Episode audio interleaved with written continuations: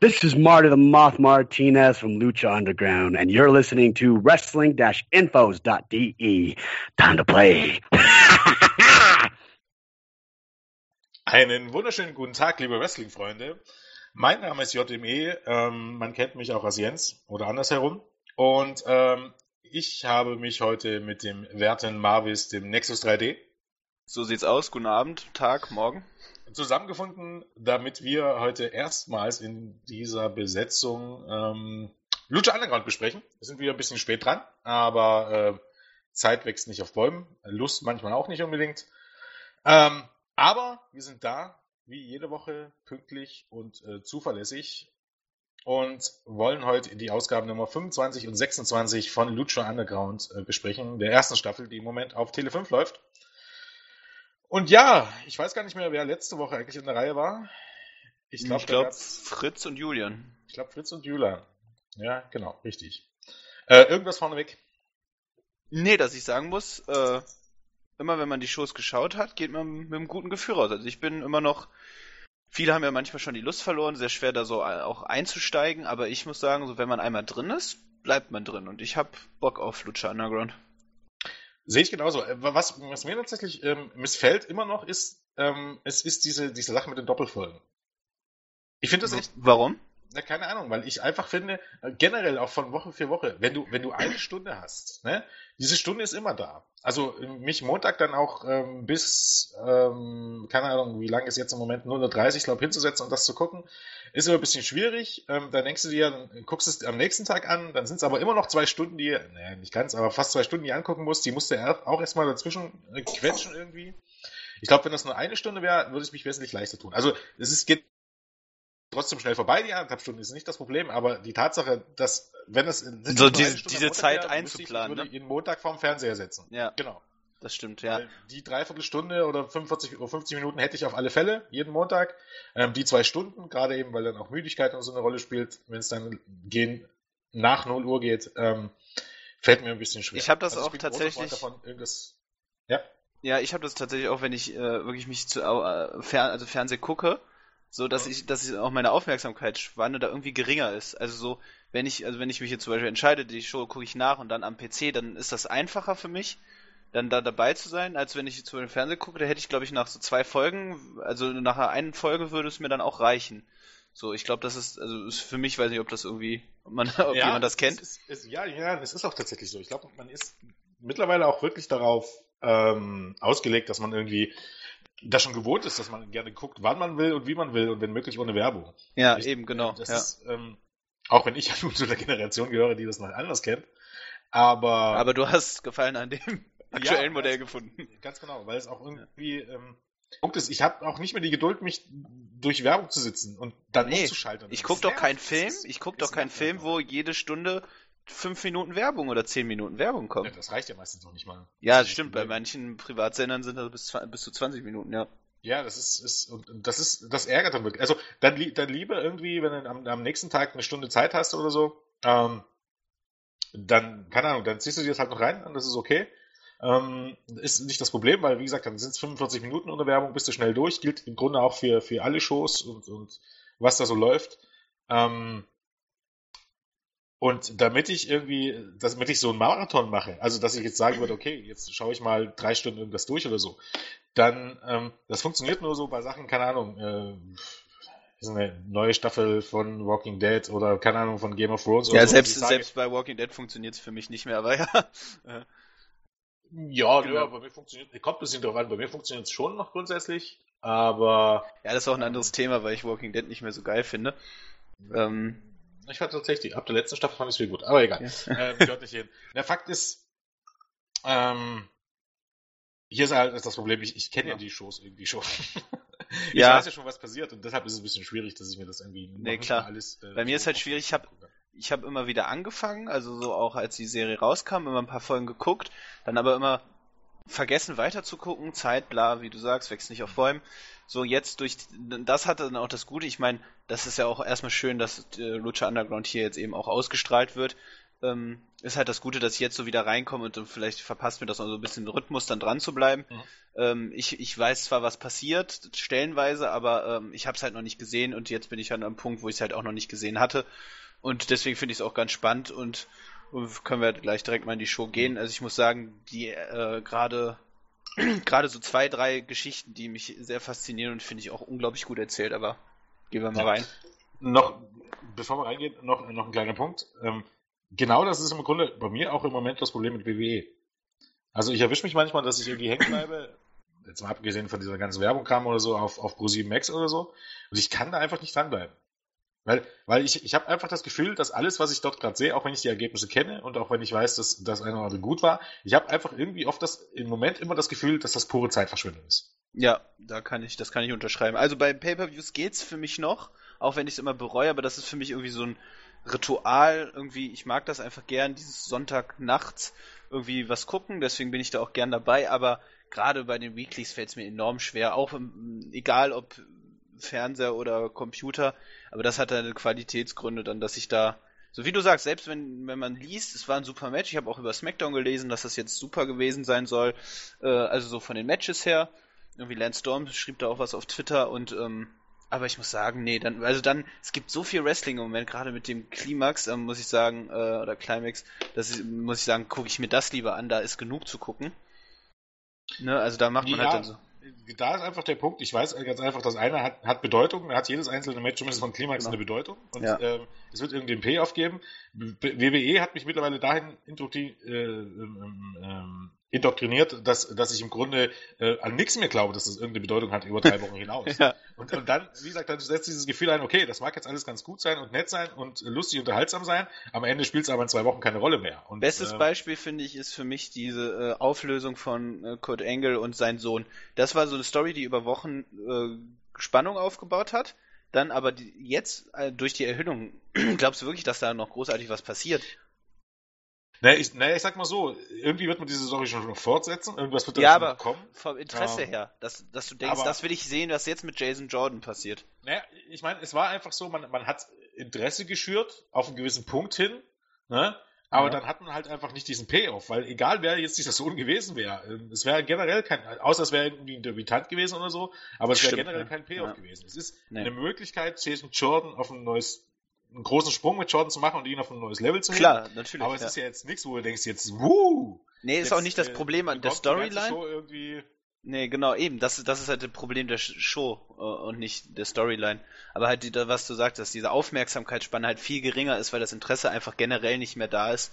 Äh, und dann muss man sich halt auch angucken, wo, und da gibt's ja diverse Gründe, die wir auch schon öfter besprochen haben. Also das deswegen gucke ich mir lieber auch da wirklich so Shows wie Lucha Underground an, weil da habe ich auch noch das Gefühl, die äh, einzelnen Wrestler und sind, sind auch nur unwichtige, aber selbst äh, hier gleich im Opener finde ich hat man gesehen, dass man äh, mit Killshot auch irgendwie das, das man man hat so feine Unterschiede. Man erkennt Jobber und ich finde man erkennt Wrestler, die aufgebaut werden und äh, ähm, eine Geschichte erzählen, aber eben langsam und mit Sinn. Das finde ich ganz schön. Und man sieht im Grunde auch den Payoff. Also nicht bei genau. jedem Storyline und nicht immer jeder Wrestler ist super gebuckt, aber grundsätzlich, es gibt immer äh, eine Linie und es gibt immer, äh, es gibt halt diesen Payoff. Auch wenn der Payoff manchmal eine Staffel in der Zukunft liegt oder irgendwas, aber es gibt diesen Payoff und man hat genau diese Linie, die anderswo fehlt. Okay, äh, in dem Sinne würde ich mal sagen, fangen wir an. Ähm, übliche Videorückblick, wie wir es von Lucha Underground kennen, auf die letzten Wochen. Und dann ging es schon, wie könnte es anders sein, wie eigentlich jede Woche, äh, weiter in Dario Cuetos Büro. Das ist quasi ein bisschen äh, der Nabel der Lucha Underground Welt, wenn man jetzt den Ring vielleicht mal beiseite lässt. Ähm, beziehungsweise im Büro stimmt's gar nicht. Es ging weiter mit Dario Cueto. Ähm, Stimmt, der. Und äh, das war irgendwie, irgendwie ein Katakomben oder so vom, vom Tempel. Sowas, glaube ich, richtig. Genau. Auf ja. jeden Fall hat er die, die, die Crew bei sich gehabt und äh, praktisch eine Besichtigung mit denen gemacht hm. und ähm, wollte ihnen was Motivierendes zeigen und ist dann in einen dunklen Raum gegangen in den Keller, wo wir ihn auch manchmal schon alleine äh, reden sehen haben, ohne zu sehen, mit wem er den redet. Ähm, und hat der Crew seinen Bruder vorgestellt, den wir natürlich wieder nicht gesehen haben, und ähm, klargestellt, ähm, dass, wenn die drei nochmal scheitern, dass sie sich dann vor seinem Bruder rechtfertigen müssen. Jesus war das, oder? Diese Blicke, die einfach nach oben gehen. und du dir ein Monster vorstellst, Ja. der hinter diesem Käfig, das war so großartig. Also diese Spannung einfach, die aufgebaut wird, dass man denkt, wer zur Hölle ist sein Bruder, was macht er, was ist seine Mission? Also, ich weiß noch, eben vor zwei Jahren zu diesem Zeitpunkt, wo das im Grunde so war, dachten auch alle, das muss vielleicht der Great Khali oder irgendwas sein. Ja, so vom, vom Augenwinkel her würde, könnte das eigentlich nur. Und Äh, ganz ehrlich, ganz ehrlich jetzt, ähm, aus, auch aus der Erfahrung von Leuten wie Ezekiel Jackson und so weiter. Ich hätte gefeiert, wenn das der Great Khali mit Maske gewesen wäre. natürlich, das wäre Weil das hätte großartig zu gewesen. 100% funktioniert, weil der hätte nur im Ring stehen müssen und äh, keine Ahnung, Phoenix und Co. Ähm, wären im Grunde äh, gegen ihn geflogen und äh, an ihm abgeprallt. Genau, ja. Bei Lucha Underground hätte der Great Khali funktioniert. Er hätte nochmal Karriere machen können, zu, ja. Genau, zu 100% hätte das funktioniert und die Leute hätten ihn gefeiert. Einfach weil man das so gestrickt hätte, dass man wirklich nur seine Stärken ähm, gezeigt hätte. Die Matches wären immer noch scheiße gewesen. Definitiv. Es wäre, es, wäre, es wäre unterhaltsam gewesen und dieser Charakter hätte funktioniert. Ich meine, so wie es dann am Ende gekommen ist, hat es auch funktioniert. Vor allem Aber- kriegen wir da auch gutes Wrestling, das ist halt der Vorteil, aber Genau. von dem Aufbau her Ist im Nachhinein ist eigentlich ein bisschen Comedy, muss man sagen. stand, stand vermutlich der Bruder saß oder stand auf einer Kiste, wird vielleicht, aber so, ja. aber so die Spannung, die aufgebaut wird und äh, diese Angst, die man in den äh, in der Crew sah, äh, wunderbar, herrlich.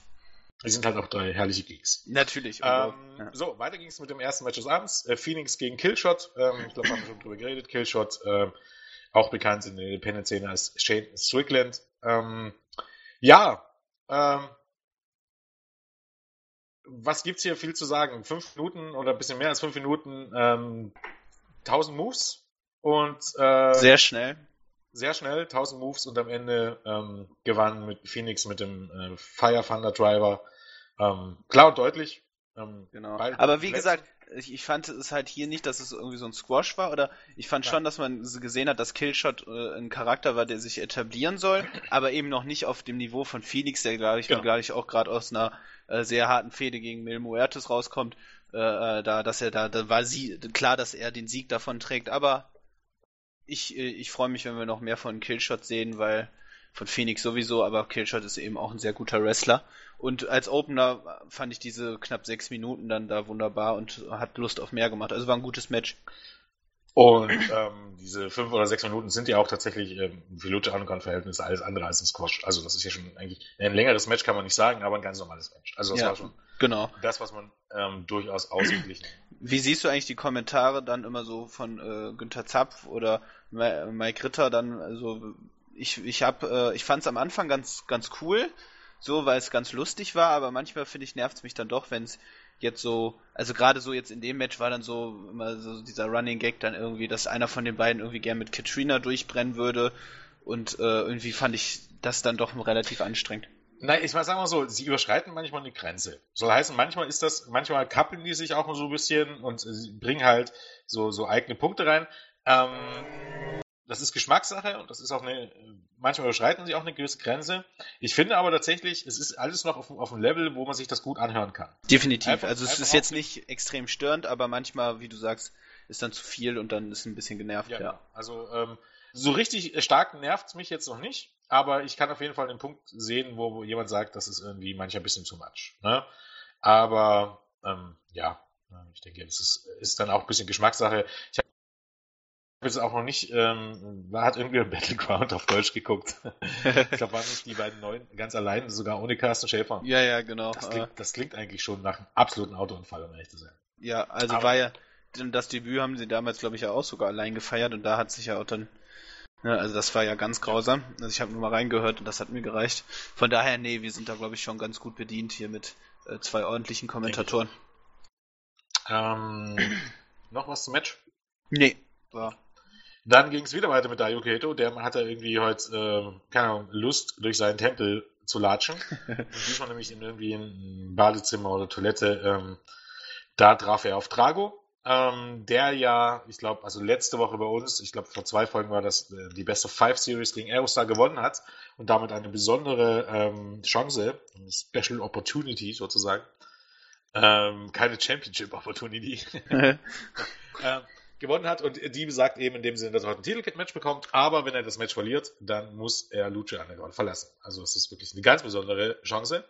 Dario Cueto sagte dann auch zu ihm, ähm, Und er stellte fest, dass Drago sich noch gar nicht für diese, für diese große Chance bedankt hat. Und ähm, ja, sagte auch noch, dass, äh, dass er weiß, dass Drago jetzt in einer ganz schwierigen Situation ist. Aber in der Vergangenheit konnte er durchaus ja schon zeigen, ähm, dass er mit solchen Situationen umgehen kann. Genau, und er soll ja seine Art, also die Art des Drachen, äh, äh ja wahren, indem er seinen Kampfgeist weckt. Und, genau. ja. und Drago muss sich nicht jetzt bei ihm bedanken, er kann das gerne machen, nachdem er den Titel gewonnen hat.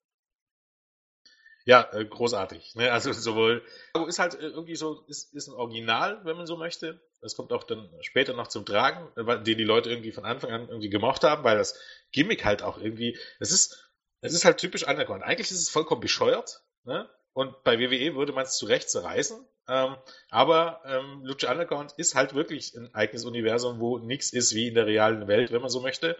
Genau, ähm, diesen Anspruch hat man nicht und das genau, ist der genau. Unterschied, ja. Ganz genau.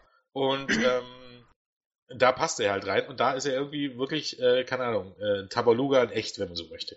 Ja, und, äh, und ich vor allem Dario Cueto, finde ich, das sieht man gleich auch im nächsten Segment, äh, finde ich, ist insofern auch einfach so ein großartiger Heal und so eine großartige Authority-Person, weil mhm. er wirklich ganz bewusst und fein irgendwie die Fäden so zieht, genau. sich äh, und die alle Gegner so gegeneinander ausspielt, seine Favoriten hat oder seine Hand, nee, nicht Favoriten, so Handlanger, die er dann irgendwie und dann sieht man gleich schön mit Prince Puma äh, und aber auch mit Drago und so, dass er dann auch immer versucht, sich gut zu stellen und zu sagen, so ja, du hast ja auch eine Möglichkeit, aber letztlich dann einfach immer nur, ja, ein klassischer, geiler Bösewicht ist und das ja. finde ich so großartig. Und, und, man muss aber dazu sagen, ähm, ähm, die Bolle ist auch so angelegt, auch über alle Staffeln, dass, dass Coeto eigentlich in dem Sinne auch nur einen Schritt vor einem glaubhaften Face-Turn ist. Weil er ist zwar, er ist zwar ein Heal und ein Bösewicht, aber, aber gar nicht so healisch und oder zumindest, zumindest die richtig bösen Seiten werden erklärt, zumindest später dann noch. Und ansonsten ist er halt irgendwie äh, trotz allem nicht sympathisch. Ja, ja, weil das mit Drago, das kann man ja so oder so nehmen. Das kann man ja auch als Motivation sehen, wenn man so möchte. Ne? Natürlich, Motivation ähm, oder einfach um Unterhaltung, um ja, genau. Spannung in, genau. in, sein, in sein Geschäft zu bringen. Um Schärfe reinzubringen. So. Genau, ja. Ähm, ja, auch das nächste Segment war ähm, wieder mit Dario Cueto. Äh, diesmal hat er nämlich Prinz Puma, den heutigen Gegner von Drago und Lucha Underground Champion, ähm, konfrontiert, wenn man so möchte, und auch auf ihn eingeredet. Ähm, ihm gesagt, dass äh, Puma sich keine Gedanken um Dragos Karriere machen sollte. Ähm, weil echte Krieger oder wahre Krieger äh, müssen auch äh, solche Situationen überstehen. Dann wollte Cueto eigentlich gehen und lief dabei aber in die Arme von Hernandez. Ähm, also praktisch um die Ecke, wenn man so möchte. Hernandez hatte keine Ahnung, dass Prinz Puma in der Nähe stand. Und ähm, meinte halt grundsätzlich, ähm, dass Prinz Puma ihm vollkommen egal ist, was natürlich im Gegensatz zu der eigentlichen Story steht, weil Conan hatte ja Hernandez geholt, damit er mit äh, Prinz Puma teamt und diesen unterstützt. Aber Hernandez hat die klargestellt, dass Prinz Puma ihm eigentlich vollkommen egal ist. Ähm, und dass er lieber selber diesen Titel haben möchte, woraufhin Kato ähm, aus einem Triple Fat Match, was für heute angekündigt wurde, zwischen Hernandez, King Cuerno und Cage, ein Number One Contenders Match machte, ähm, was Hernandez zufriedengestellt hat. Und dann haben wir noch Puma gesehen, der wie gesagt in der Nähe stand und der alles genau. mitgehört hat.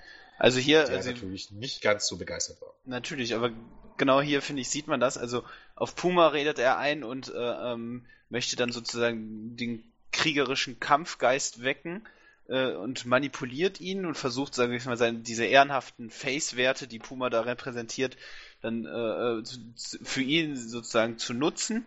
Und ähm, was, was mir halt aufgefallen ist in dem Segment auch, dass Cueto sich gar nicht so großartig, deswegen kann man auch schwer immer so von Face und Heel reden, finde ich in, äh, in äh, so in einer Hinsicht dann auch sehr Conan ähnelt, weil er dann halt auch, weil Conan ist ja auch so vom Typ her auch eben, dass er, sag ich mal, äh, Prince Puma da auch eher zu einem, sag ich mal, rabiateren Krieger äh, ent, äh, entwickeln möchte, ne, der eben, ja. sag ich mal, äh, seine Freunde auch, sag ich mal, im Kampf selbst dann vergisst und vor allem für diese einz das einzig wahre, eben den Lucha Underground Championship äh, kämpft. Und hier, finde ich, hat man da so Ähnlichkeiten gesehen. Das finde ich so ganz spannend, weil eigentlich Conan so eher erstmal auch Face ist.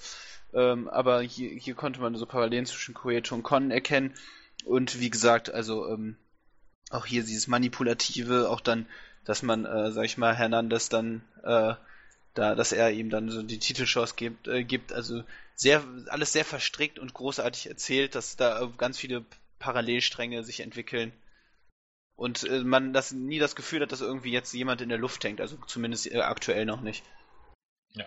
Und hier hatte man eben halt auch durchaus das Gefühl, dass es auch ähm, alles durchaus ähm, Taktik ist, um äh, Conan als auszuwischen, weil, wenn man so möchte, wenn Goethe irgendeinen Gegner hat, dann ist es eigentlich Conan. Natürlich, und, ja. Äh, man muss ja hier, oder es war ja so angelegt, dass Goethe genau wusste, dass Prinz Puma zugehört hat bei dem Genau, Gespräch. ja.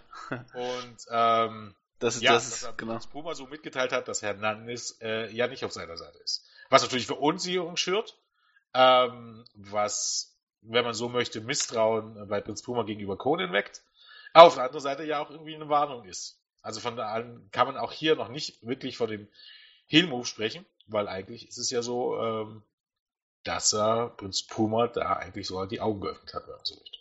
Ja, aber sozusagen auch wieder, sage ich, indirekt, indem er, sage ich mal, ihn nur zuhören lässt, ne? Na klar. Dann, ne, also so, es ist nicht offensichtlich, aber er hat immer so Züge. Ähm, ich wollte jetzt gerade noch was sagen, genau, und was, was, was sozusagen hier jetzt schon Normalität ist, aber man äh, trotzdem, also was mir immer dann wieder auffällt, dass es wirklich, dass der Championship einfach auch einen dermaßen, dermaßen hohen Wert erhält, ne? Also so wie es eigentlich sein sollte, dass es wirklich der höchste Titel der Liga ist und für alle Wrestler es darum geht. Und hier dann einfach ganz simpel, und da kann man eh in Frage stellen, ob Hernandez sowieso jemals ein Freund von Prince Puma gewesen ist, aber sag ich mal auch hier, dass da alles vergessen wird, um den höchsten Titel eben zu haben, weil das ist die Auszeichnung für den besten Wrestler. Ja, ja, genau. Und Genau. Der Titel ist im Grunde, im Grunde ähm, repräsentiert der Titel genau das, was er eigentlich repräsentieren sollte. Und das heißt in dem Sinne auch, dass der Titel ähm, Prestige ist und vor allem, dass der Titel eigentlich auch Geld bedeutet. Genau. Nicht ja. wie, wie bei anderen Promotions, egal ist bei TNA oder WWE, dass man damit anfängt, der Titel bedeutet Macht oder noch schlimmer, ähm, dass äh, dieser Spruch, der auch gerne mal kommt, auch von Leuten wie John Cena, dass äh, nicht der Titel Wrestler macht, sondern Wrestler machen John Cena, äh, John Cena äh, den Titel, John Ja. Cena, sondern Wrestler machen- den John Titel, Cena Championship. was natürlich den Sinn und Zweck äh, so eines Titels vollkommen ad absurdum führt ne? und ähm, den Titel auch eigentlich automatisch abwertet, auch wenn es natürlich ne, jetzt vom Booking her genauso ist, ne? Äh, mittlerweile heutzutage. Zumindest in den Shows, ne, wenn es in der Realität schon nicht so ist, dass der Titel jemand auf ein neues Level hebt, sollte zumindest in den Shows oder laut Storyline sollte das zumindest der Fall sein, weil ansonsten brauchst du eigentlich im Grunde keine Titel mehr. Und ähm, genau das ist hier im Grunde der Fall. Ne? Ähm, der Titel ist etwas, was alle wollen, ne? weil es ihnen Geld bringt, ähm, weil es ihnen Prestige bringt. Genau, und vor allem Und- äh, zum Aushängeschild auch macht. So, du, also so in dem Universum bist du halt dann auch äh, der beste Wrestler einfach, weil du diesen Ja. Titel hältst. Genau. Ja, ähm, wo waren wir stehen geblieben? Genau, jetzt Ähm, kommt das sagen? Nee, Ich glaube, ich wollte nichts mehr sagen. Ähm, zweite Match. Genau. Ähm, Ricky Mandel gegen Famous Fee, gegen Vinny Massaro, gegen Argenis, die alle eins gemeinsam haben, und das wäre was? dass äh, sie von Tejano Jr. attackiert worden sind. Jein, aber noch was anderes. Äh, War auch zu sehen, weil einige hatten welche besondere Besonderheit äh, an ihren Extremitäten. keine Ahnung. Ähm, allen Vieren hat Pentagon Junior den Arm gebrochen. Stimmt! Stimmt! Einige hatten auch, glaube ich, eine Schlinge um. Ich weiß aber jetzt nicht mehr ganz Das genau. war ja wie so eine äh, Selbsthilfegruppe. Ja, Stimmt, da habe ich ganz vergessen. genau. auch ein interessantes Booking. Man bookt sie dann nicht gegen Pentagon Junior, sondern einfach alle vier gegeneinander. Genau. Äh, um Stimmt. auch zu beweisen, dass alle vier in dem Sinne ganz, ganz üble Geeks sind. Was eigentlich auch nur im Fall von Archenis Wollte ich gerade sagen, äh, tragisch schade ist. Ja. Bei den anderen drei ist das vollkommen irrelevant. Ähm, Ich muss sagen, ja, zum Beispiel Ricky kam raus. Ricky Mandel hat so, finde ich, so dieses typische geile Geek-Gesicht irgendwie. Ja, Also es tut mir leid für ihn, aber ich finde, also der wird kein World Champion mehr leider in diesem Leben. Nee, das, das bin ich mir relativ sicher, dass das nichts mehr wird. Wobei er noch in der aktuellen Staffel ja nochmal eine größere Rolle bekommen hat. Ähm, ja, Texano Junior kam nach ein paar Sekunden raus, hat alle vier abgefertigt, die natürlich alle auch ein bisschen gehandicapt waren. Ähm, hat danach sich ein Mikrofon geschnappt und Daivari herausgefordert, ähm, bevor er abgedampft ist. Ähm, das war kurz, ähm, das wäre für zumindest die vier Geeks schmerzhaft und ähm, viel mehr habe ich dazu gar nicht zu sagen. Nee, also er springt halt sofort in die nächste Fehde, nachdem er dann gegen Del Rio dann relativ schnell dann auch irgendwie, wurde das ja dann auch abgehandelt, hatte ich so das Gefühl jetzt. Ja. Ähm, genau. Ich finde halt immer auch interessant, ich glaube, das kommt später auch nochmal, oder war das in der nächsten Folge, dass halt viel auch über die, Gesche äh, über die Geschehnisse bei AAA geredet wird. Hm. Ähm, ne, aber klar ist halt natürlich dann auch mehr oder weniger so eine Partner-Promotion. Und ähm, genau. So, dann geht's schon wieder raus aus dem Tempel, und zwar Todari Kueto, der gerade telefonierte. Und, und du, du hast wirklich recht, das ist wie wirklich ein Rundgang durch den ganzen Tempel. Also wir ja, sehen immer Facetten. Genau. Ähm, dort wurde von der unbekannten Person angesprochen, äh, die sie im Grunde als Fan outete und ähm, klarstellte, dass er gerne ein Teil des Lucha Undergrounds Rosters sein würde. Äh, jene Person war niemand anderes als Marty de Moff Martinez, mit dem wir noch, ähm, war das letzte Woche? Ja, letzte Woche meine ich. Letzte ja. Woche ein Interview hatten. Wir waren eine Woche zu zeitig. Nee, zwei Wochen zu zeitig. Am 13.07. haben wir es veröffentlicht. Mist, hätten wir mal eher nachgeschaut, hätte man warten können. Genau. Hätte natürlich super gepasst. Ja, ist natürlich witzig, dann ihn da so in der Serie dann auf einmal zu sehen. Äh, also ja. ich muss sagen, also ich habe das Interview gehört, also wirklich ein sehr sympathischer Typ. Äh, mhm. Vielleicht jetzt für mich persönlich jetzt nicht der beste Wrestler, aber das ist ja auch vollkommen unwichtig. Äh, cooler Typ und ich finde die Rolle einfach lustig, auch wie er sich dann da so vorgestellt hat. Ja, ich meine, vielleicht jetzt im, klar im Vergleich zum heutigen Standard gesehen nicht der beste Wrestler, aber man muss halt auch sehen, dass er bei der vorletzten Tough Enough Staffel, ne, eigentlich im Grunde, ähm, wenn man so möchte, der, der einzige war, zumindest äh, wenn man jetzt mal Evelise und Son Fairwork ra rausnimmt, die dort nicht wirklich Chancen hatten, aber viele gingen davon aus, dass Marty das gewinnen wird und er hat sich da verletzt und ist ausgeschieden. Stimmt, dann hat dieser ja. Andrew Levine gewonnen. Ja, der, wer?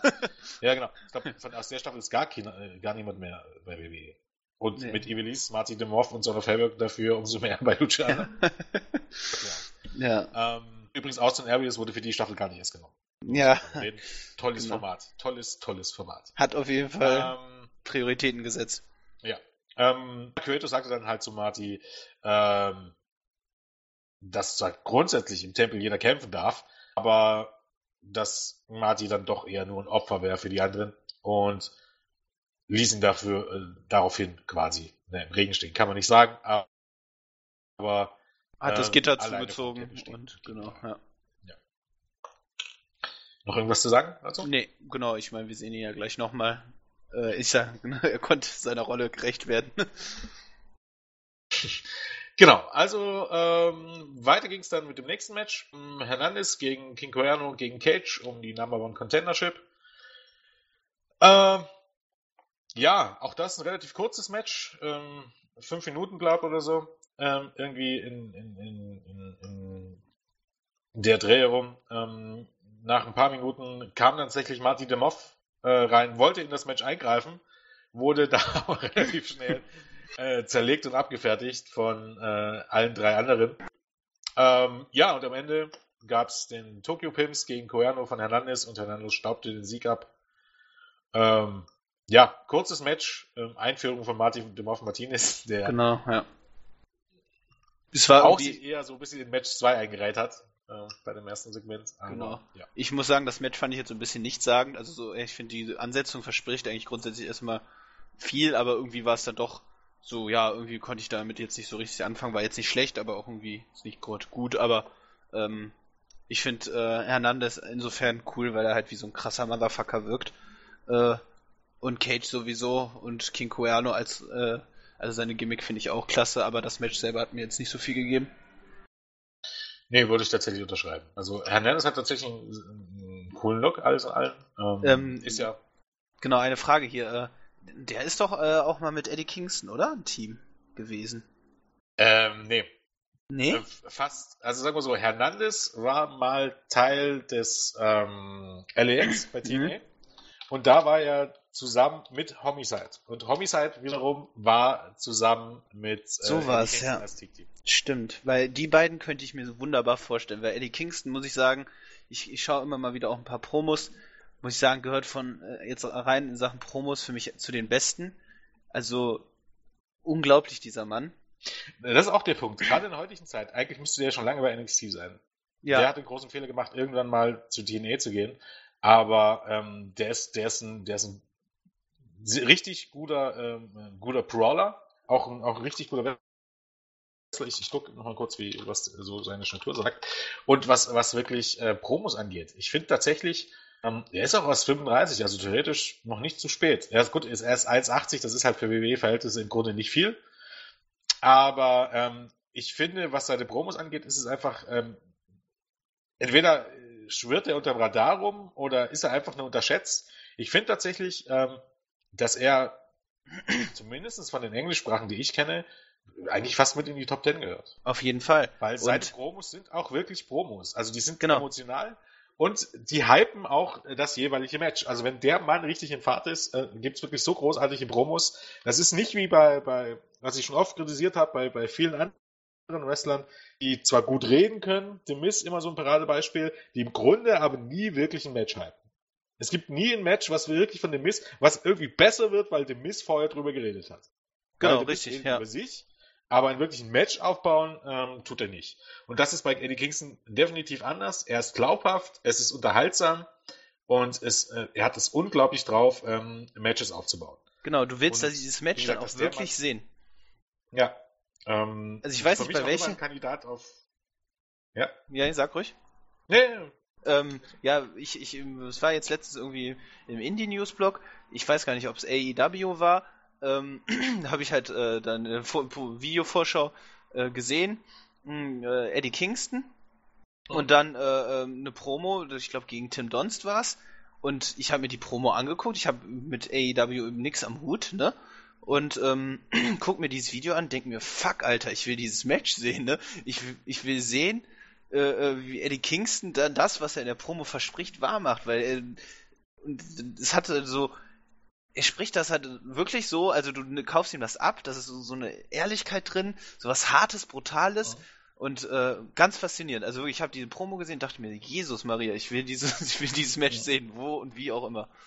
Ähm, ich finde ja bei ihm auch, ich meine, von der Statur her ist er ja schon ein bisschen ähnlich wie Kevin Owens. Ähm, Stimmt, nicht- Ein ja. bisschen schlanker durchaus. Aber ich finde tatsächlich, Kevin Owens ist der bessere Wrestler, also jetzt im Ring. Aber ich finde tatsächlich, ähm, dieses, dieses Schläger- und Tough Guy-Gimmick bringt Kevin Kingston, äh, Eddie Kingston, äh, das ist noch ein bisschen rüber, besser rüber als ähm, Kevin Steen. Genau, ja. Würde ich auch also fast Steen sagen. ist auch Genau. immer ein bisschen so ein bisschen der Knuddelbär irgendwie. Ja. Während Eddie Kingston, also dem nimmst du irgendwie den, den Schläger von der Straße ab. Liegt Ähm, vielleicht auch daran, dass wir, sag ich mal, jetzt äh, Kevin Steen auch lange jetzt in der WWE auch haben und dass so ein bisschen alles abgeflacht ist.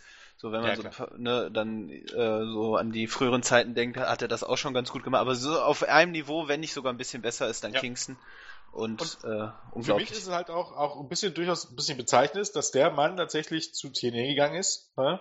Und dass, wenn, dass, dass irgendjemand wirklich bei TNA groß wird oder größer wird, als er vorher irgendwie war, ist bei TNA auch mittlerweile die absolute Ausnahme. Also Ja. Ethan Carter der Viert ist da die große Ausnahme. Ne? genau, ähm, ja. Würde ich sagen, ja, auch mit zu der. Vielleicht, aber ansonsten, Ja, egal wer dorthin geht, ähm, auch diese ganzen Independent Wrestler oder so, ich meine, okay, die meisten davon kannte jetzt keine Sau. Äh, die letzten, die dazugekommen sind, ähm, selbst eingefleischte Independent-Fans hatten die bestenfalls mal gehört. Aber dass aus Eddie Kingston nicht mehr gemacht wurde als dieses ähm, DCC-Gimmick, wo er im Grunde auch im Schatten von James Storch stand und dass man ansonsten mit ihm gar nichts angestellt hat, zeigt Ja. für mich auch ein bisschen tatsächlich, ähm, dass es nicht so ist, dass TNA nur die besten Talente nicht mehr bekommt, sondern wenn sie dann tatsächlich mal einen bekommen, fängt man nichts mit denen an. genau. Oder Oder anderes Beispiel ist auch Trevor Lee. Äh, der ist jetzt auch zu TNA gegangen. Ist, wurde auch nicht bekannter. Ne? Also, Nee, so, also äh, äh, Lee ist auch tatsächlich, ich, es ist eher so, ähm, ich mache mir meistens gar nicht bewusst, dass Lee eigentlich bei TNA ist. Also für mich hat er seinen Star-Status dadurch, dass er sich in der Independent-Szene hochgearbeitet hat. genau, vor allem bei er PWG. bei TNA gemacht hat irgendwie. Ich finde, das ist fast schon so eine Gimmick, dass er bei TNA ist, einfach weil er bei TNA, äh, bei PWG dann immer Fuck TNA Chance bekommt. Aber sonst, äh, oder Fuck Dixie Carter, die jetzt nicht mehr da ist. Das ist aber auch irgendwie tatsächlich Standard. Aber Auf der anderen Seite eben halt auch, wenn jemand TNA guckt. Ja, das ist nicht von den Leuten. ähm, ich finde es aber auch dann tatsächlich ein bisschen, äh, was heißt, wo wir jetzt bei Lucha Underground sind, da passt es ja eigentlich ganz gut. Ähm, ein bisschen große, gruselige Vorstellung finde ich, wenn jetzt wirklich die Lucha Underground doch nicht in die nächste Staffel gehen sollte, dass vielleicht einige dieser Wrestler wirklich bei TNA landen. Ja, Weil das ist dann wirklich, um bei Lucha Underground zu sagen, the Lick of Death für die Leute. stimmt. Also bei, all, bei allem Respekt, aber Leute wie Drago oder King Coyano, wenn die in der X-Division landen, das ist, das Nee. ist fast, fast ja noch schlimmer als die Cruiserweight Division bei WWE. Da kannst du wenigstens sagen, okay, das sehen jede, jede Woche drei Millionen ab. Genau, ja, oder die kriegen wir Aber ab und zu einen Spot bei, TNA, Raw, aber sonst. In der X-Division zu landet, Ja. das ist schon Genau, ganz, ganz finster, um ehrlich zu sein. ganz, ganz ähm, finster, ja, definitiv. Ja. So, ähm, Ja, können wir zum Interview gehen. Schwiffen. Genau, Interview, äh, Vampiro hat die neuen Trios Tag Team Champions bei sich, Son of Fabric, Ivelisse und Helico. Ging natürlich um den Titelgewinn, ähm, waren sich zwar einig, ähm, dass es toll war, dass sie die Titel gewonnen haben. Wer aber dafür verantwortlich war, darüber waren sie sich nichts einig. Ähm, ähm, war der Meinung, dass sie ähm, das Match nur wegen ihr gewonnen haben. Son of Havoc ähm, musste da einschreiten und sagen, dass sie ohne ihn gar nicht ins Finale gekommen wären, womit er definitiv recht hatte. Und Angelico meinte, dass sie ähm, nur äh, wegen seines ähm, unglaublichen Dives das Match gewonnen haben. Also im Grunde hatte jeder einen Punkt. Naja, Iblis vielleicht nicht unbedingt, aber zumindest of Havoc und Angelico. Ähm, sie waren sich also darin einig, dass sie unsinnig waren, haben dort noch eine Weile weiter gestritten und das war es eigentlich. Also, Sinn, genau. In dem Sinne schon. Blablabla. Ja, kann man nicht viel zu sagen. Ich finde äh, nett, dass man da so eine Story draus gemacht hat. Also die zog sich ja auch wirklich lange. Erst das Pärchen, Evelise, Son of Havoc und äh, dann Angelico wieder dann dazugekommen ist. Finde ich eine ganz nette Geschichte. Auch wie sie dann, sag ich mal, instrumentalisiert wurden. Das muss man ja auch dann wieder betrachten von Dario Cueto. Eigentlich nur ähm, ne, und dann, sag ich mal so, bewusst auch zusammen äh, äh, zusammengefärcht wurden und damit The Crew dann den, den, Trios Championship gewinnt. Hat nicht geklappt, jetzt haben sie den Salat und äh, ganz unterhaltsam. Und ich mag auch Evelise in der Rolle sehr gerne. Baddest Bitch in the Building. Und äh, Angelico habe ich jetzt auch ja. schon mal live gesehen, muss sagen, auch große, also cooler Wrestler, großartiger Wrestler. Äh, gefällt mir sehr gut. Und of Havoc ist auch, äh, der wird auch immer beliebter, habe ich das Gefühl. Also der, ja, der ja. das ist echt, echt eine nette Geschichte. Hat man ja auch äh, wirklich dahingehend super aufgebaut. Definitiv. Ähm, ja, dann stand schon der Main Event des Abends an. Ähm, Prinz Puma gegen Drago, äh, Title versus Career Match.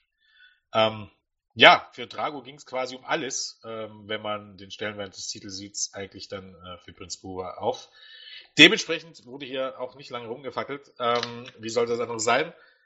Gefühlt 1000 äh, Big Dives, ähm, bevor es dann auch schon losging ähm, mit Nearfalls. Zumindest ging es meiner Meinung nach relativ schnell. Ähm, äh, dann kam es zu einem Ref Bump. Ähm, anschließend ähm, zeigte Trago ähm, Canadian Destroyer gegen Puma. Aber natürlich ähm, gab es keinen Referee, der das hätte zählen können. Ähm, kurz darauf kam dann Hernandez zum Ring. Äh, sah erst so aus, als wenn er hätte Prinz Puma attackieren wollen. Ähm, aber Puma ging quasi aus dem Weg, woraufhin Hernandez Drago traf. Ähm, Puma wollte dann eigentlich Drago gar nicht pinnen, aber Conan hat ihn dazu aufgefordert, äh, jetzt endlich den Sack zuzumachen. Ähm, Puma ähm, sah man dann auch deutlich an, dass er das eigentlich gar nicht wollte. Ähm, trotz allem hat er dann ähm, den Thunder Driver gezeigt und nach circa 10 Minuten hat er Drago gepinnt. Was in dem Sinne bedeutet, dass Hernandez hat Puma zwar geholfen, aber dafür eben gesorgt, dass im Grunde Drago seine Karriere bei Lucha Underground beenden muss, weil Prince Puma ähm, Hilfe hatte bei seinem Sieg. Genau. Also wenn man kritisch ist, kann man sagen, fand ich, dass hier Prince Puma relativ schwach dargestellt wurde, weil wir auch noch den Referee-Bump hatten und äh, Drago sozusagen schon gewonnen hatte, ne, wenn man dann äh, ne, die Sekunden auf der Matte zählte. Ähm, aber ich finde, das passt halt in die Storyline einfach so gut rein, weil Prince Puma auch seit seinem Gewinn auch äh, wie so äh, Engelchen, Teufelchen mäßig dann da mit äh, Conan dann auch immer irgendwie dann doch um, um seine Person kämpft, um seinen Charakter, gleich äh, dieses Ehrenhafte in sich trägt, aber dann immer wieder von den düsteren, von der düsteren Umgebung reingezogen wird. Und hier äh, ist das halt, glaube ich, also das Paradebeispiel eben Ne, und dann halt auch immer mit neuen Feinden konfrontiert wird. Eben in dem Fall Hernandez, der ja klar, äh, klar auch äh, Prince Puma attackieren wollte, dann aber Drago traf. Und ja, letztlich dann doch sich dann äh, dazu entschieden hat, Drago zu besiegen, ne, um den Titel zu behalten. Ja, ich finde auch tatsächlich ähm, dieses, dass ähm, Prinz Puma ein bisschen schwächer rüberkam, auch das lässt sich meiner Meinung nach durchaus ähm, storyline-mäßig erklären, wenn man so möchte. Weil ähm, für Drago ging es definitiv um alles. Soll heißen, für ihn gab es nur Gewinn. Ne? Er konnte da keine Rücksicht nehmen. Während Prinz Puma natürlich auch im, im, im Hinterkopf hatte, ähm, dass trotz des Titels, den er natürlich nicht verlieren sollte, ähm, hatte er natürlich den Hinterkopf, dass wenn er gewinnt, dass er da die Karriere ähm, eines Wrestlers beendet, den er mag. Ne? Also es ist im Grunde Gewissensbisse, ähm, dass man vielleicht auch nicht mit 100% rangeht, gerade wenn man so wie es ja bei uns Puma immer wieder dargestellt wird, noch ein bisschen unerfahren ist. Ne? So heißen, ähm, dass man im Grunde dann nicht mit 100% rangeht. Also auch das lässt sich storyline-mäßig durchaus noch erklären. Ja. ich zumindest. Definitiv, stimmt, ja. Ja, ähm, So, zum Match selber äh, kann man sagen, war ein gutes Match. Mh, unterhaltsam und äh, wie gesagt, dann uh, die Storyline wurde weitergeführt. Also war ein schöner Abschluss der Episode.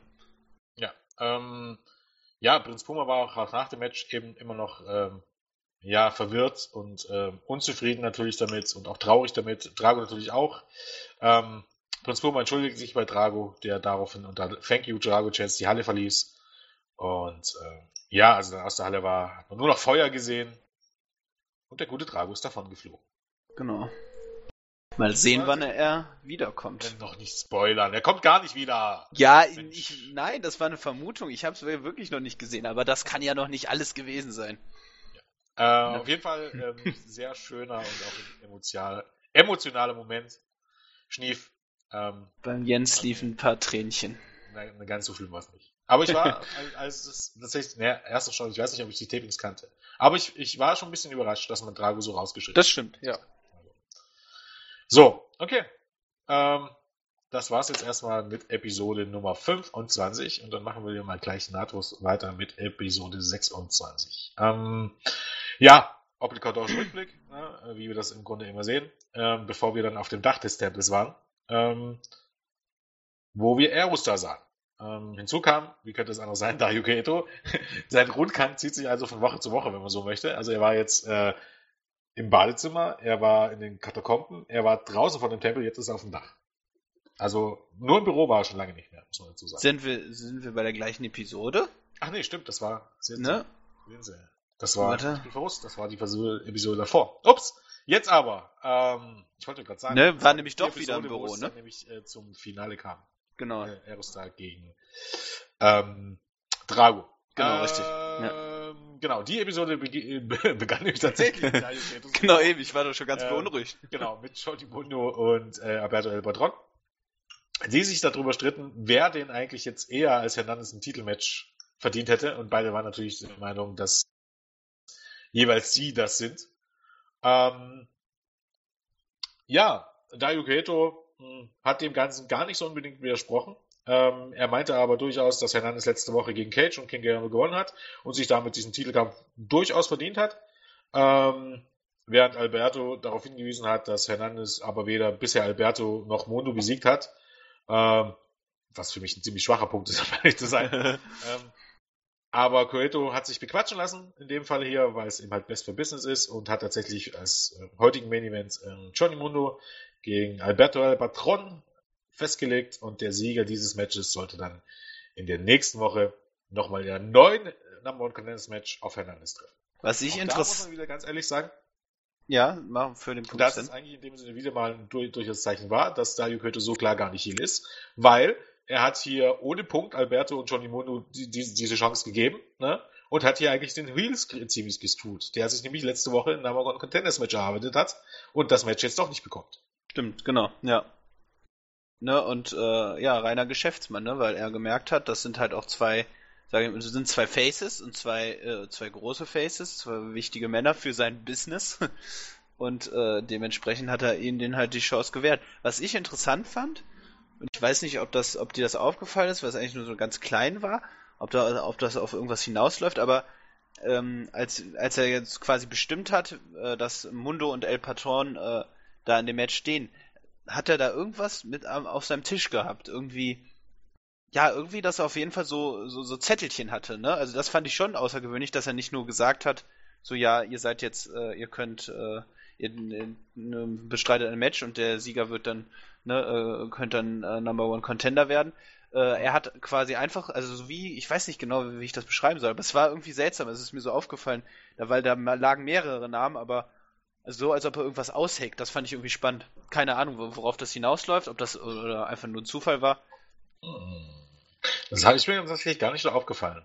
Also die Zettel habe ich schon gesehen, aber ich habe Ja, also ich fand es so ungewöhnlich. Also erstens, es sah keine Ahnung, ob das irgendwie, ich weiß nicht, ob es ein Turnierbaum war oder irgendwie, als ob er irgendwas plant. Und ähm, und dann halt, oh, fand ich so auffällig, dass er eben dann da so Narben herauszog, anstatt einfach zu sagen, ja, ihr beide los. Aber Ja. ne, wir werden sehen. Genau. Mal gucken. Also interessanter Ansatz auf jeden Fall. Ähm, ja, dann kam im Grunde das erste Match des Abends. Ähm, Cortes Castro und Mr. Cisco von der Crew gegen Son of Havoc und Angelico. Ähm, ja, beide wurden begleitet von dem jeweils dritten Part ihrer Teams, also von äh, Bale und von Evelise auf der anderen Seite. Ähm, Evelise in dem Fall auch auf Gruppen. Ähm, ja, ähm, Havoc mit, dem, mit dem ähm, Split-Leg Moonsault ähm, nach draußen, äh, Angelico wieder mit dem ähm, großen Flip-Dive nach draußen. Ähm, wieder sehr auffällig war, dass Havoc sehr, sehr ober war. Genau, das ist mir halt auch am Ende gewann, aber ja, am Ende gewannen aber Castro und Cisco nach, der, nach einer Flapjack-Codebreaker-Kombination eigentlich dann doch ziemlich klar und die Champions konnten wieder nicht so richtig gut zusammenarbeiten. Genau, und das Match selber fand ich jetzt nicht so toll. Aber ähm, wie gesagt, die Stimmung war gut, gerade auch durch Son of Havoc. Und äh, genau, da war immer noch äh, Krieg. Na, Krieg ist übertrieben, aber Unstimmigkeiten zwischen den beiden äh, Teammitgliedern, den Trios Champions. Äh, naja, mal sehen. Ja. Ähm, ich fand das Match eigentlich so als ganz in Ordnung. Ähm, klar, war jetzt nicht der ganz große Burner, aber ich fand es durchaus kurzweilig zumindest. Ja, kurzweilig war. Also ich, ich muss sagen, generell die Episode fand ich so wrestlerisch jetzt nicht so stark. Ähm, vielleicht lag es daran, ja. dass es so. Also ich bin halt auch kein großer Fan von Alberto Del Rio, äh, El Patron, Pat pardon. Ähm, ja, durchaus nachvollziehbar, um ehrlich zu sein. Ähm, ja, weiter ging's ähm, wieder mit Dario Cueto, der diesmal Sean Derveri zu Besuch hatte ähm, und dessen Mut lobte. Ähm, Daivari beschäftigt sich aber derweil lieber mit seinem Telefon, äh, worauf ihn äh, Dario mal einfach in das nächste oder in ein das nächste war es gar nicht, ich glaube, oder? Was das nee, nächste Match? Doch, das nee. sollte das nächste Match werden. Das sollte stimmt, das nächste Match stimmt. werden. Ja. Das war dann am Ende nicht das nächste. Ähm, wo er auf ihn, ihn halt in das nächste Match buchte. Ähm, dann ging's Backstage, das handeln wir gleich noch ab. Ähm, ähm, in die Umkleide. Dort saßen, äh, sahen wir ähm, Hernandez, Conan und Prinz Puma. Ähm, Conan wies ihm darauf hin, dass Hernandez ähm, seinem Schützling in der letzten Woche fast den Titel gekostet hätte. Ähm, was Hernandez aber ganz anders sieht, denn er findet, dass er am Ende, auch weil Drago eben dann durchaus ein bisschen Oberwasser hatte, am Ende dafür gesorgt hat, und eigentlich gab es ja, ne, wenn man so möchte, in, in, ungezählten Free Counts nach dem, nach dem Canadian Destroyer, weil der Referee letzte Woche K.O. war, ähm, dass er eigentlich Puma geholfen hat, seinen Titel zu verteidigen. Ähm, Dario Cueto ähm, kam vorbei und ähm, teilte Hernandez mal so eben mit, dass er das Titelmatch doch nicht bekommt, sondern dass er eigentlich in der nächsten Woche auf den Sieger zwischen Johnny Mundo und Alberto Albatron treffen wird. Ähm, ja, und ähm, dass es eben heute noch ein Take-Team-Match geben wird, wo Prinz Puma und Hernandez zusammenarbeiten müssen. Und zwar gegen Cage und King Guerrero. Genau, also hier hat man ja auch schön gesehen, die ersten Spannungen. Puma musste immer ein wenig von Conan zurückgehalten werden, äh, damit er da nicht äh, handgreiflich wird. Mhm. Genau, erste Spannung war, ist gut aufgebaut. Also ich glaube, habe das Gefühl, die Freundschaft währt nicht lange. Nee, die Freundschaft, die nicht so wirklich Freundschaft ist. so ähm, ja, dann kam ähm, Sean Davari raus, sollte eigentlich jetzt sein Match bestreiten, ähm, aber Texano äh, Junior hatte keinen großen Bock darauf zu warten, sondern verstehe hier übrigens nicht, wer ist hier eigentlich Babyface und wer ist Heel? ja, gute Frage. Hm. Check's nicht. Also ich, ich habe ich habe so das letzte Mal noch Heel. Äh, genau. Ähm, äh, Face. Texano war noch Heel gegen ähm, Ge äh, genau, aber ähm, jetzt habe ich so das Gefühl, wird er so ein kleiner Face-Turn, der so relativ unspektakulär eingeleitet wird, weil Daivari, äh, Daivari ist ja so nicht wirklich äh, ein Face-Charakter. Ne? Ja, nee, also er hat für mich auch nichts Face-lastiges, aber warum ich ihn jetzt irgendwie, warum ich jetzt die Xano Junior bejubeln soll, weil, weil ein anderer Scheißkerl ihn attackiert, weiß ich noch nicht so richtig. Also ich, ich, ich check's nicht, die Story. Das ist auch eine dieser typischen Stories, die man immer wieder mal drin hat, die mich nicht wenig interessieren könnte. Ähnlich wie hier Chavo Guerrero und Blue Demon Jr.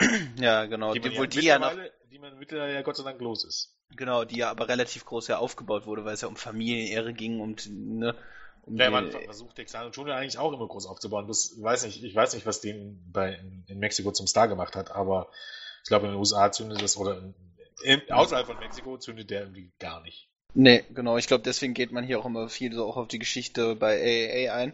So, um dann ein bisschen zu erklären, dass er schon ein gewisses Standing hat. Äh, ich muss sagen, ich weiß auch selber nicht, was jetzt so. Ich glaube, er ist schon da ein renommierter Wrestler, aber so, ich, ich check's auch noch nicht, bin ich, bin ich da auch ganz ehrlich, aber ich glaube so, das war jetzt so langsam so Faceturn, der eingeleitet werden sollte, weil äh, äh, er jetzt so. Er ist halt der, der Kämpfer, der sich, äh, der sich nichts gefallen lässt, ne? Ja. Ja, auf jeden Fall, ähm, weiß nicht, ob das jetzt ein offizielles Match sein sollte, was nur, nur Contest endete oder ob es gar nicht angedeutet wurde. Ich habe keine Ahnung. Ähm, war ich ein bisschen überfordert, ähm, konnte dem Ganzen nicht folgen. Auf jeden Fall ähm, konnte Davari dann noch flüchten, bevor er ganz von Texano abgefertigt wurde. Und das war es dann auch schon damit. Ähm, ja, weiter ging es mit Match 2. Das gerade schon angesprochene Cage, King Coyano gegen Prinz Pomo und Hernandez. Ähm, ja, im Grunde ähm, eigentlich zwei Teams, wo man sagen könnte, die eigentlich alle ein bisschen nicht so wirklich ähm, funktionabel sind, wenn man so möchte, wobei wahrscheinlich Cage und Coerno ein bisschen eher auf derselben Seite stehen. Genau, wahrscheinlich auch so Zweck, mit Zweckgemeinschaft ja. einfach ge gebildet haben. Ähm, Cage mit einem 619 äh, für, gegen Puma, für Mann sein Statur immer wieder beeindruckend, ähm, auch wenn es natürlich nicht ganz so flüssig und äh, schön aussieht wie bei Rey Mysterio. Ähm, Hernandez mit einem ähm, Flip Dive über das oberste Seil. Ähm, dann versuchte Puma auch einen Dive zu zeigen, aber ähm, ihm kam irgendwie Hernandez in die Quere, unabsichtlich oder nicht unabsichtlich, ähm, was dann Conan ähm, sichtlich ähm, verärgert hat. Und ja, im Grunde abzusehen war, dass Hernandez hier mit Puma ähm, ja spielt. Ähm, führte zu Diskussionen von Puma und Hernandez dann außerhalb des Rings. Ähm, Cuerno kam mit dem Dive hinterher äh, und ähm, Hernandez schubste Puma quasi in diesen Dive rein, ähm, woraufhin Conan und Cage dann anfingen irgendwie zu diskutieren. Ähm, und Hernandez endgültig gegen Puma turnte, ähm, attackierte, ihm den Border Toss verpasste auf den Aperon. Ähm, Conan wollte halt von Hernandez wissen, was das sollte. Und äh, im Ring hat Puma dann äh, die Weapon X von Cage einstecken müssen, woraufhin er gepinnt wurde. Genau, ich muss sagen, also dafür, dass man seit dem Debüt, ich, also ich fand so die Videos von Cage mit am großartigsten, wie man ihn damals dann eingeführt hatte. Ähm, ja. Fand ich, hat man bisher noch relativ wenig mit ihm angefangen, gleichzeitig aber auch immer gut beschützt. Mhm. Ähm, ich glaube, seine Zeit wird noch kommen. Ähm, das, das ist mir halt so aufgefallen und wie gesagt, Cage im Ring ist immer äh, auch ein Genuss, weil er eben dann durch seine Statur dann auch immer wieder überrascht, wie agil er ist. Äh, und wie du sagst, der 619 war klasse und generell immer seine Top Row Moves gefallen immer sehr. Ähm, was mir noch aufgefallen ist, ich weiß nicht, ob es wirklich eine Anspielung war, aber auch von den Kommentatoren, dann äh, als es darum ging, halt The Machine, das, hatte ich das Gefühl, dass man ein bisschen auch auf Tim Wiese anspielte, der sich halt dann ja auch äh, äh The Machine Tim Wiese nannte und dann ja. so nach dem haben Motto. Haben sie schon ein paar Mal gemacht. Wegen, ja, haben sie ein paar, äh, ja, die, okay. Also tatsächlich in den Shows vorher auch schon, dass eben, dass die echte Maschine ist. Genau, richtig, ja. Also das fand ich ganz nett. Äh, ansonsten, genau, die äh, Hernandez, äh, Hernandez äh, turnte endgültig gegen Prince Puma und mal sehen, was, was, wie es jetzt da weitergeht. Genau. Ähm, weiter ging es dann ähm, mit äh, der unbekannten, wissen wir eigentlich schon, wie sie heißt mittlerweile? Nein, immer noch nicht. Oder? Nee, ich glaube nicht. Nee, ich glaube.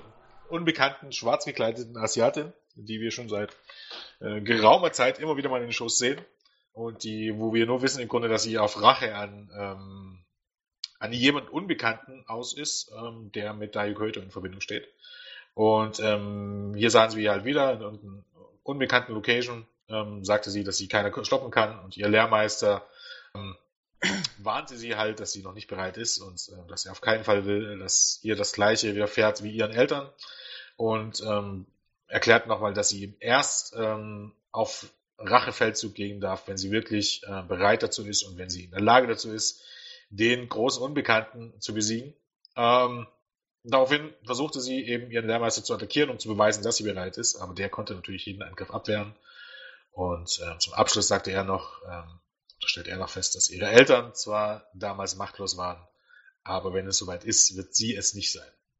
Genau, also das war noch relativ abgeklärt, wie er da ihre, ihre Angriffe abgewehrt hat, aber ich, auch hier glaube ich, ähm, hat man hier was sehr Interessantes aufgebaut. Auf welche, also was ist mit ihren Eltern passiert? äh, we, an wen will, sie sich rächen und was hat Dario Cueto damit zu tun. Ähm, genau, also ich finde es cool gemacht. Also es ist einfach, einfach spannend. Ja. Sehe ich auch so. Ähm, ja, dann war es schon wieder Zeit für den Main Event, oder? Genau, das war genau, dritte Match, ja. Genau. Ähm, ja, ähm, Treffen der ehemaligen ähm, verkannten WWE-Stars, wenn man so möchte, äh, geschassten. Alberto El Patron, ähm, besser bekannt als Alberto Rio, gegen Johnny Mundo, früher bekannt als John Morrison. Ja, ähm, wo fängt man an? Ähm, ja, beide haben hart gearbeitet, schwierig. sagen wir es mal so. Ähm, und äh, Mundo äh, immer wieder darum bemüht, durchaus mit den äh, Lucha Libre Stars mithalten zu können. Ähm, auch Alberto Del Rio, den kann man zumindest nicht vorwerfen, dass er nicht hart arbeitet bei den Matches. Und dementsprechend war ich der Meinung, dass es eigentlich auch ein gutes Match war. Es war jetzt sicherlich nicht so herausragend, äh, wie man es vielleicht kennt, aber es war ein gutes Match. Beide kamen rüber wie Stars. Ähm, die Kraut war ähm, war drin. Ne? Auf jeden Fall. Ja. CCC gechantet für Alberto. Also der war zum damaligen Zeitpunkt auf jeden Fall noch sehr, sehr ober. Ähm, auch die Nearfalls wurden vom Publikum meiner Meinung nach sehr gut angenommen. Und das wurde auch gut inszeniert, auf jeden Fall. Ja, genau. Und am Ende, nach ähm, circa zwölfeinhalb Minuten, setzte sich dann Alberto Alpatron nach einem Superkick durch. Der auch sehr hart war, also muss ich sagen, ja. sah gut aus. Ähm, mein Problem einfach mit dem Match so weil ich Del Rio nicht so gerne sehe, waren beide sehr bemüht. Und wie gesagt, wie du auch gesagt hast, die Fans waren drin. Das ist awesome, fand ich dann jetzt persönlich einfach zu übertrieben, aber so von der Geschichte her, von dem Aufbau war, war das gut gemacht. Ähm, streckenweise fand ich habe ich mich persönlich einfach gelangweilt. Ähm, aber es wurde hart geführt und gerade die Near Falls fand ich auch, äh, hat man gut inszeniert. Also kann man nicht sagen, dass das ein schlechtes Match war. Ich würde auch sagen gut, aber es hat mich selbst jetzt einfach nicht so gefesselt. Ja, würde ich durchaus mitgehen. Ich bin jetzt, wie gesagt, auch nicht. Äh, aber er, ich finde, er, man merkt schon, dass er außerhalb der WWE zumindest hier äh, mehr arbeitet und, äh, sag ich mal, doch eine gewisse Arbeitsmoral an den Tag legt. Ich meine, in der WWE, glaube ich, äh, sehr, sehr farblos und sehr langweilig im Ring. Naja, war durchaus motiviert, kann man glauben. Genau, ja. Und ich glaube, ihm, ihm, ihm gefällt, ich, ihm gefällt das auch, glaube ich, dass er so da relativ over ist. Ja. Ich glaube, das kannte er aus der WWE auch nicht. Naja, zumindest, dass man ihn wirklich als Star darstellt. Genau, eben, naja. Ja. Durchaus zuletzt nicht mehr so der Fall, auch nicht nach, seinem, ja. nach seiner Rückkehr. Ja, ähm, und dann aber dann doch noch was zum Match? Äh, nee, das war's. Also, ähm, wie gesagt, nächste Woche dann äh, Alberto El gegen Hernandez und der Sieger wird ähm, auf Prinz Puma treffen. Was mir gerade einfällt, ist, ist, ist dir aufgefallen, ich glaube, es war war es Johnny, ich glaube Johnny Mundo, der im Anfangssegment äh, statt Hernandez Fernandez gesagt hat. das, ja, das fand ich super. Äh, das ist schön, Fernandez ist gut. Ähm, ja, und dann kam für mich äh, das absolute Highlight der Show. Auch eins der Highlights der ersten Staffel. Ähm, sie waren in einem dunklen Raum voller Kerzen, ähm, haben dort gesehen, dass es im Grunde Grab kann man nicht sagen, aber so ähnlich wie ein Mausoleum, wenn man so möchte, ist. Äh, Katrina kam ins Bild und führte Selbstgespräche und sagte eben, dass der Tod eigentlich das Ende bedeutet. Aber nicht für ihn. Für den bedeutet es nämlich eine Rückkehr. Dann sehen wir im Grunde das Grab. Dann sehen wir, dass Milmoyatis drin liegt. Sie holt diesen Stein raus und er öffnet die Augen. Und das war's. Jesus, das war so gut inszeniert. Das war auch so cool. Die gesamte Atmosphäre, ja. ähm, die Art und Weise, wie man es gefilmt hat, die Location, wie es Katharina rübergebracht hat und überhaupt wie die ganze Storyline, weil ich glaube, wenn es irgendwann in den letzten Jahren irgendeine Storyline war, die absolut äh, auch von den Charakteren wirklich Sinn gemacht hat, dann ist es, glaube ich, die. Also, ja, die Geschichte, ich meine, Mil Muertes, ich weiß nicht, ob man, ob man ihn danach wirklich entwickelt hat, aber ich meine, Phoenix war schon immer Phoenix in, in, in Mexiko, zumindest schon lange vor Lucha Underground. Ähm, und Phoenix, ne, der Phoenix, der, der immer wieder zum Leben erwacht und halt das Gegenpart der Mil Muertes, der im Grunde ja tatsächlich nicht tot zu kriegen ist. Und hier, ich glaube, man kann, nimmt jetzt nicht viel vorweg, dass das alles, ähm, Katrina hatte ja mit Phoenix angebandelt, dass es im Grunde alles ein großer Plan war. Sie wusste, dass Phoenix ähm, Mil Muertes besiegen kann. Und sie wusste auch ganz genau, wenn Mil Muertes verlieren oder in dem Falle sterben sollte, in Anführungsstrichen, dann wird er trotzdem zurückkehren und dann wird er noch stärker und gefährlicher sein als zuvor. Ja, und äh, wie gesagt, auch so wie so ein übergeordneter Plan von äh, Katrina. Ja. Aber auch so ein bisschen so nach dem Motto, dass sie, also sie hat damit nochmal unterstrichen, auch welche Macht sie besitzt. Ähm, und welche, unter welcher, also dass Mil Moetis so unter ihrer Kontrolle steht. Und ähm, ja, wie du sagst, ist halt irgendwie dann doch so ein Lucha Underground Produkt und das ist irgendwie großartig erzählt, weil es ein unglaublich interessanter Charakter ist, so einer der interessantesten auch. Und äh, auch hier so muss ich sagen, ja. auch sein, sein ganzes Auftreten auch in den, in den letzten Folgen und so mit der Musik auch, also da, da wird eine, eine gewisse Atmosphäre äh, erschaffen und hergestellt, die wirklich äh, sehr, sehr einzigartig auch in der Show selber ist äh, und unglaublich Spaß macht und ich sehe ihn auch unglaublich gern im Ring. Und ähm, ja, es macht, macht sehr, sehr viel Spaß. Auf alle Fälle. Und ähm, ja, wie gesagt, Lucha Underground ist mittlerweile ähm, voll drin. Ähm, ich denke, wer jetzt dran geblieben ist von den ersten Staffeln an bis jetzt, ähm, der wird es sicherlich nicht bereut haben, weil mittlerweile ähm, ist ihm genau das eingetreten, was wir dann schon in den ersten Folgen immer gesagt haben, dass es ein bisschen schleppend losgeht, aber dass es dann äh, spätestens ab der Mitte der ersten Staffel richtig aussehen wird und dass die Geschichten dann auch alle Sinn machen und ähm, ja, an dem Punkt sind wir jetzt im Grunde mittendrin. Ja, und wir haben halt bei jeder Folge habe ich jetzt auch so das Gefühl, wirklich ein wirklich richtig spannendes und gut aufgebautes Match. Wir hatten in der letzten Folge Drago und Prince Puma. Also so halt nicht, nicht nur nichtssagende Matches, sondern wirklich, wo das auch Sachen auf dem Spiel stehen. Hier hatten wir, was vom Star-Feeling her auch wunderbar funktionierte, eben El Patron gegen äh, äh, Johnny Mundo. Also wir kriegen storymäßig und wrestlerisch eigentlich immer, immer was Gutes geboten. Ne? Mal mehr, mal weniger. Ähm, und wir haben etablierte Charaktere, die man, sag ich mal, gerne, denen man gern zuschaut und den, die man gerne verfolgt. Genau. Auf alle Fälle. Ja, ich glaube, ich schaue jetzt noch mal kurz, was uns nächste Woche erwartet. Das habe ich das letzte Mal auch gesagt. Du darfst gerne mal noch, äh, wenn du zu sagen hast. Nee, was ich noch äh, zu sagen hätte, dauert eine Zigarette. Genau. ja, ich habe jetzt schon währenddessen genug geraucht, deswegen lasse ich eine ich Zigarette. Ja, hast du gehört? Du bist jung, du darfst es. Genau, danke. Und ähm, nee, was ich, was ich vielleicht so interessant fände, wer Lust hat, kann ja mal drauf antworten, hm, weil wir ja doch in dem Forum auch selber so ein paar Kritiker hatten, so ne, also jetzt spontan würden mir Rigel und äh, äh, auch Andy einfallen. Ähm, vielleicht einfach mal so, wenn, wenn ihr noch mal reingeschaut habt oder auch eben die anderen, die, sag ich mit Blutscher Underground noch nicht so viel anfangen konnten, so, so was, was ihr jetzt dazu sagt, ob, ob ihr immer noch nicht, also einfach mal so ein bisschen austauschen. Ich finde das immer ganz spannend, weil wir, wir sind ja sichtlich auch Fans davon, aber vielleicht kann man sich auch mal ein bisschen kritischer auseinandersetzen.